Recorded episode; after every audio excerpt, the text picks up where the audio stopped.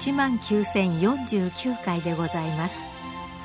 全国の医師の皆様毎週火曜日のこの時間は日本医師会の企画で医学講座をお送りしています。今日は手根管症候群の治療について NTT 東日本関東病院院長大江隆さんにお話しいただきます。はじめにまずお伝えしたいことは手根管症候群という疾患が非常にありふれたコモンな疾患であるということです。運動器疾患の場合疾患の重症度やステージが進行するほど手術が必要となる率が高まります。これはがんや内科的疾患とは異なる点です。運動器疾患に対する手術がどのくらい行われているかを厚労省が発表している社会医療診療行為統計から推計してみたことがあります。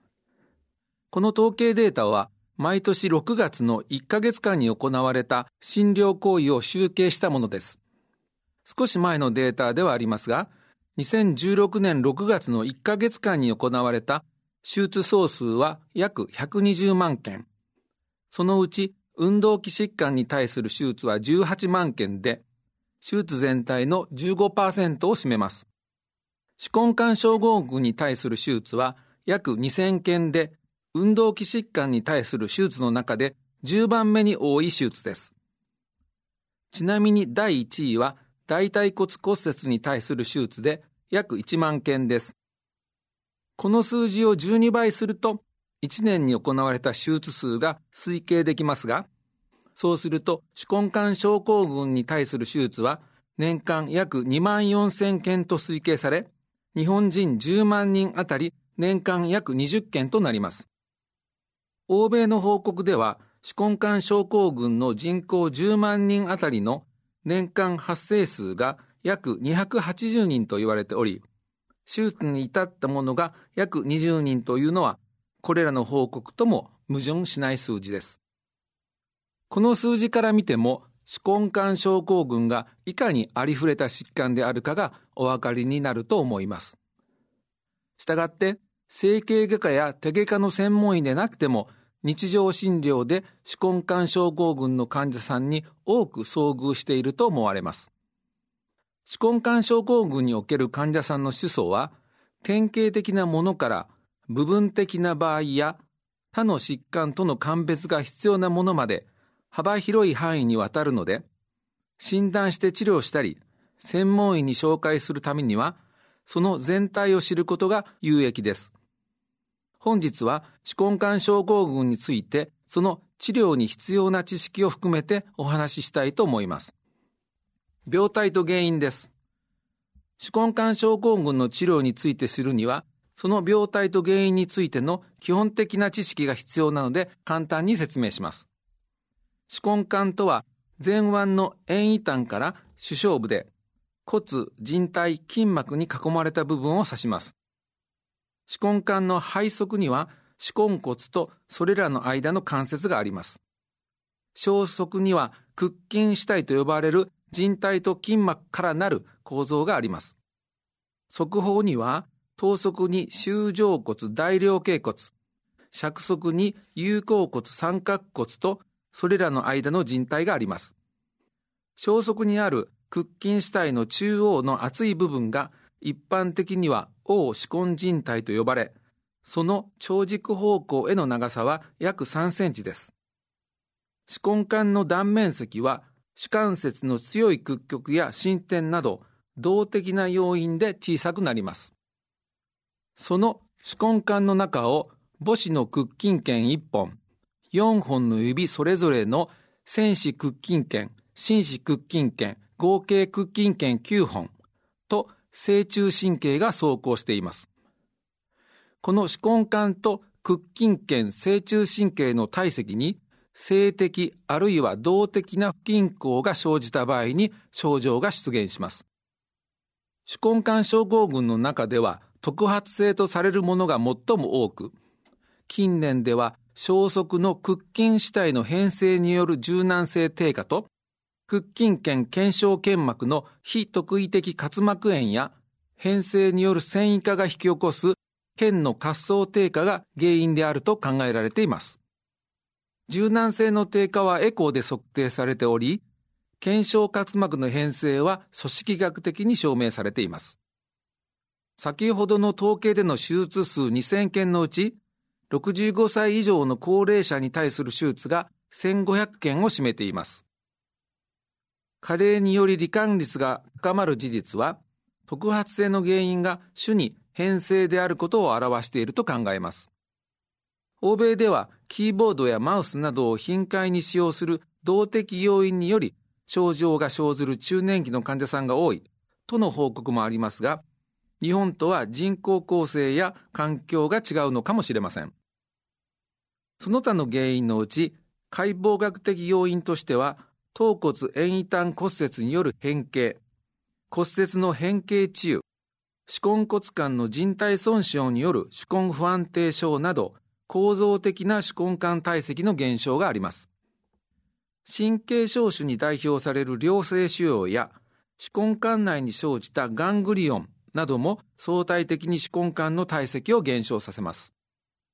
生理的要因として、糖尿病、関節リウマチ、痛風、アミロイドーシス、長期透析によるアミロイド沈着などが有名です。また、ホルモンバランスの変化によるものとして、妊娠、閉経があります。妊娠中に手根管症候群を発症する割合は2%という報告があります。症状についてです。治療は症状から手根管症候群である可能性を考えることから始まります。手根管症候群の典型的な3つの症状として、1、手指のうずくような痛み。2、母子から肝子にかけての知覚異常。3、母子球筋の筋力低下があります。1の手指の痛みは夜間に増強し、痛みのために目が覚めるとの訴えがしばしば聞かれます。2の知覚過敏や知覚ドンマは典型的には母子から肝子の等速半分に現れますが、肝子の神経支配には破格もあり、稀には母子から中子にとどまることもあります。一方、少子に知覚異常を生じた場合は、他の疾患を疑うべきです。3の母子球筋である単母子外転筋、母子対立筋の筋力低下を都市筋力テストで正しく診断することは筋力低下が軽度の場合には簡単ではありません。一方、母子球筋の麻痺が進行し、筋萎縮が著名な場合は、母子球の膨らみが消失するので診断は容易です。少し脇道にそれますが、母子球筋の麻痺に関して実況見聞で知ったことをお話しします。正中神経麻痺によって母子球筋が萎縮した手の変形をサルデと呼ぶと聞いたことがある方もいらっしゃると思います。しかし、これは全くの誤解です。動物園で猿の親指を観察されると、猿が猿手でないことがよくわかります。類人猿を含めた猿の母子には母子球筋があり、母子を上手に使います。私が望遠レンズで撮影した上野動物園のキツネザル科の黒白襟巻きキツネザルも、オナガザル科のニホンザルも、テナガザル科の白手テナガザルも、ヒト科のゴリラも、多摩動物公園のヒト科のチンパンジーもそうでした。一方、これらの猿では母子の長さが人間に比べて短いので、人間のように母子の腹と他の指の腹でつまむ動作ができません。このことが誤解を生んだのではないかと思います。人間の母子は猿に比べて長く太いので、指の腹同士で物をつまんだり、太いものを強く握ったりできるのです。話を手根管症候群の症状に戻しましょう。手根管症候群の病態は、手根管とその中を走る9本の屈筋腱と正中神経の体積の不均衡です。神経は腱より柔らかいので、体積の不均衡を生じた場合、神経の方に障害が出やすくなります。そのため、正中神経支配領域の知覚過敏や知覚ドンマ、支配筋の筋力低下を生じますが、やや診断が難しいのは、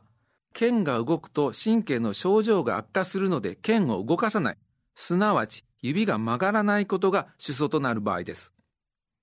この場合は指が動かない他の疾患を除外しつつ、手根管症候群を早期することで診断に至ることができます。このような診断がやや困難な作業は、専門医に判断してもらうのも良いでしょう。このような場合は、後で述べる手根管内へのステロイド注射が診断的治療として有効です。診断について、診断にはまず先ほど挙げた3つの症状を確認することが大切です。その他によく知られた検査法として、手根幹部で正中神経を叩いて放散痛を見るティネル用兆候。手関節を90度程度屈曲して知覚異常が増強するかを見るファーレンテストがあります。触覚、二点識別覚などの知覚検査は専用の道具を使って行う方が正確です。電気生理学的検査は先に述べた診断法を補うものですが、この検査を加えることで診断の精度が上がるかどうかについては議論があります。構造的な問題を疑う場合は、手根幹部の CT 検査、腫瘍や滑膜病変を疑う場合は MRI 検査が必要です。頸椎疾患やより筋異部での正中神経障害などとの鑑別には身体所見と画像所見を組み合わせることが必要です。治療について、特発性の手根管症候群に対しては、母子球菌の麻痺がない場合、まず保存的治療を行います。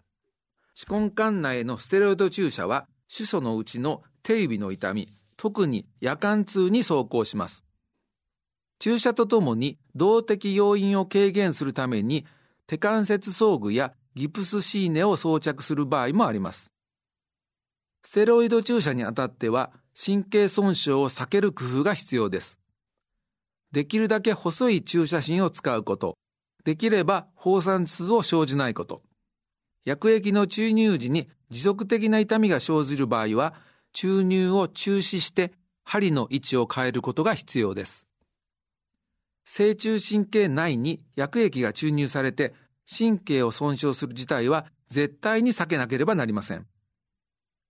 ステロイドの効果の基準は非特異的滑膜炎の鎮静化であろうと言われてきましたが、エコーで人体の柔軟性を測定する研究から、黄子根人体の柔軟性が改善することが分かってきました。おそらく、両方の基準が関与していると思います。ステロイドの頻回注射は屈筋腱の断裂を生じる危険があるので避けるべきです。私は注射の間隔を3ヶ月以上としており、これより短い間に症状が再燃する場合は手術を進める方針としています。発症後の期間が短い場合、手指の痛みが主訴である場合に、ステロイド注射は効果が高いとされています。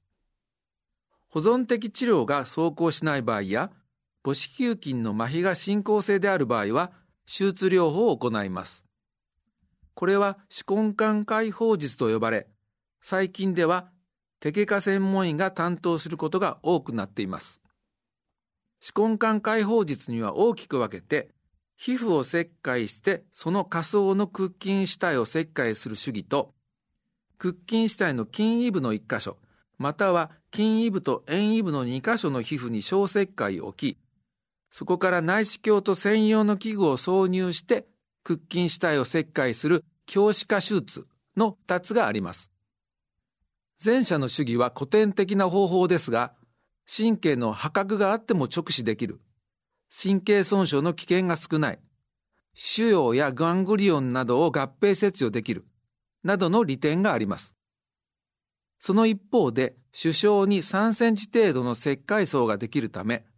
装部の痛みが遷延したり、装部を安静に保つための期間が長くなったりするなどの欠点があります。後者の主義は日本人の手外科医である奥津一郎先生が1986年に世界で最初に考案されたものですが、英文論文記載時期が1989年11月になったなどの諸々の理由で、1989年5月に論文が掲載されたアメリカの手外科医の名前も知られるようになりました。その後、この主義に対するアメリカでの評価が高まったので、その返報や2カ所から内視鏡を挿入する方法が追加され、報告されています。首相部を切開しないので、仕事や日常生活への復帰が早いという利点があります。この教師化手術は熟練した手外科医によって行われる必要があります。不慣れな術者によって行われると、屈筋主体の遠位部の筋膜を切開するときに、正中神経の分岐部でその枝を損傷してしまう危険があります。私もタイでこの主義で手術を受け、神経損傷を生じていたため、神経を手術的に修復した経験が2例あります。2例とも術直後から指の痛みと痺れがかえって増悪したとの訴えが特徴的でした。アメリカの手外科学会で手外科医を対象に自分が手根管症候群にかかった場合、どちらの主義で手術をしてほしいか、とのアンケートを取ったところ、両者が拮抗したと聞いています。特発性でない場合、特に骨折の変形中後に手根管の体積が減少している場合は、変形矯正骨切り術など原因を解決することが必要です。頭骨遠位端骨折に合併して生じた場合では、骨折の手術と同時か、できるだけ早期に切開主義による手術を行うことが必要です。手根管解放術の手術成績は良好で、特に母子球筋の麻痺が中等度の場合は、母子の使いにくさが解消するので、精緻な作業に手を使う患者さんの満足度が高いと思います。この効果は高齢になっても変わりません。私が手術をした90歳以上の方はいずれも現役の開業医の方でした。患者さんの眼検を裏返して診察するのが不自由になった。注射がうまく打てなくなった。紙カルテが書きにくくなった。などの思想が手術で改善しました。母子球菌の麻痺が高度で、その期間が長い場合は、手根管解放術を行っても麻痺の回復が悪い場合があります。母子が他の4本に向き合う動作を対立運動と言いますが、この対立機能を回復させるために手の別の腱を移動させて利用する腱移行術などの再建法を行うこともあります。本日のお話が皆様の明日からの診療に役立てば幸いです。今日は手根管症候群の治療について NTT 東日本関東病院院長大江隆さんにお話いただきました。